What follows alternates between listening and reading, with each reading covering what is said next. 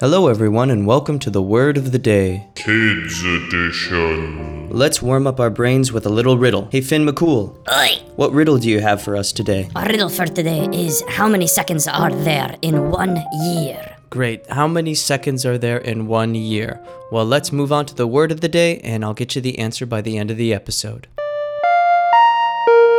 And now for the word of the day. So, Miss Marion Webster. Hello. What is our word for today? Our word for today is headway. It is a noun, and it means to move forward or to make progress. Headway, so it's kind of like hmm, kind of like driving forward. You're you're you're you're moving forward. It's good. You're making progress. Absolutely. We can use it in a sentence. We are making headway with your vocabulary.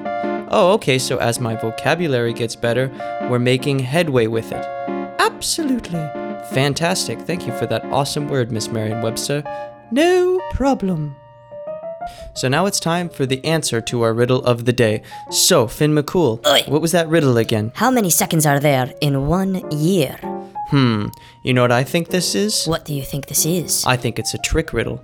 Okay. I think it's not how many seconds, as in one, two, three, four, five. I think it's how many seconds, as in January 2nd, March 2nd. You're on to something there, buddy. So, how many seconds are there in one year if you're thinking like that? I think the answer is 12. Oh, you're right. Thanks, Finn McCool. No problem.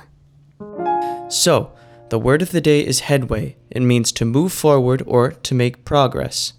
Like we're making headway on our vocabulary.